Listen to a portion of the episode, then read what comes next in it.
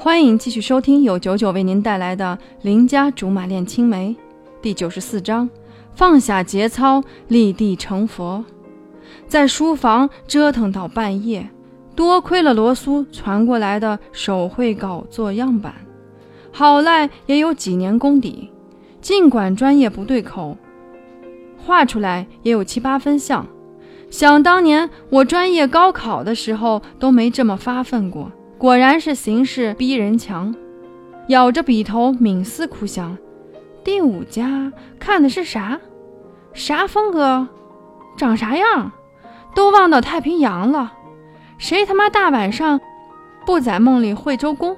我还趴桌子上跟一屋子死物做计较，想想都苦逼。啪！一杯牛奶冷不丁戳在桌上，抬头就见我妈披着外套。杵在边上，妈，您这大晚上不睡觉是想吓死谁呀？继续咬着笔头奋斗，不死不休。妈妈凑近了观摩半天，恍然大悟道：“小吕，我记得这不是你专业范畴啊。”可算知道我的记性是遗传谁了，反应慢也是遗传我妈。我只好把今天的遭遇跟她简明扼要的说了说。他一听，立马起了掀桌子的歹念，在我百般压制，还搬出他高血压的由头，才按住了。妈妈戳着我的脑袋，恨铁不成钢地说：“我怎么生出你这么个傻乎乎的丫头？明摆着人家是故意的，你怎么就看不明白呢？”妈，大概这世上拿我当宝贝的就您和我爸，出了这门，我不见得比谁强。妈妈急了，扯着脖子教育我：“嘿，你这到底是跟谁学的？净说上气话！”听他这么一说，我心里其实挺暖和的，莫名还有些委屈。妈妈见我还能笑，语气缓和多了。算了，知道你骨子里是个怂孩子，这事儿我回头跟你刁叔叔好好谈一谈，哪有一面让你去工作，一面又让你受压迫的道理？妈，您别说。您可千万别说，我知道风险是有意的，我也不是糊涂人，只是我不想让人家看扁我。再说了，我一个实习生，有什么本钱跟主管闹？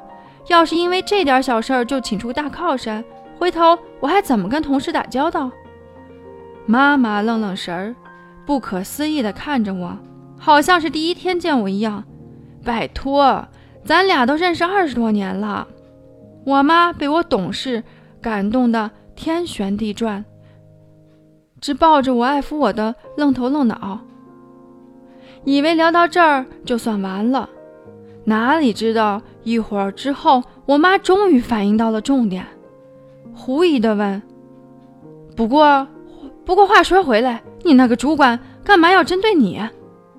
当然不能从实招来，要是让他知道我跟貂蝉的二三事儿，这辈子都甭清静。”在我英明睿智的思索之后，说道：“我以一个非专业的身份进入公司，还得到老板的特别关照，搁谁心里都膈应，不是吗？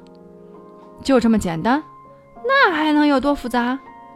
妈妈叹口气，知道我不愿意说，也就不勉强我，交代我早点休息，飘走了。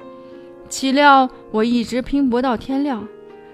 早上带着浓墨重彩且浑然天成的黑眼圈出现在办公室，罗苏瞧着我蔫头耷脑的样子，以为我今早上出门被公交车碾了脸，全是黑线。我把奋斗一夜的成果摆在他面前，他都觉得我当初是选错专业了。可是等风险审阅过后，我从他不咸不淡的表情上隐隐觉得没戏。果然，他十分和气地说：“小吕能在一个晚上能完这些，也的确不容易。我记得我当时在学校那会儿也是这样，为了一个设计作业，能通宵一夜不睡觉。好在我每次都能在交作业的时候博得头筹，回头谁还记得之前有多辛苦？一切都值了。”我默默听着，终于，他说了：“但是。”终于等到了，但是他说：“但是毕竟之前没有经验，所以我看你的手绘稿怕是不能用。你介意再画一次吗？”他指着图纸说：“而且这几处我觉得不合理，应该没有哪家房地产公司会这么装修，是不是你记错了？”不能顶嘴，不能顶嘴，不停地给自己心理暗示，一忍再忍。等我拿着图纸从他办公室出来的时候，所有人都用放下节操、立地成佛的眼神膜拜着我。于是，我觉得自己在这条隐忍的道路上又高了一个段位。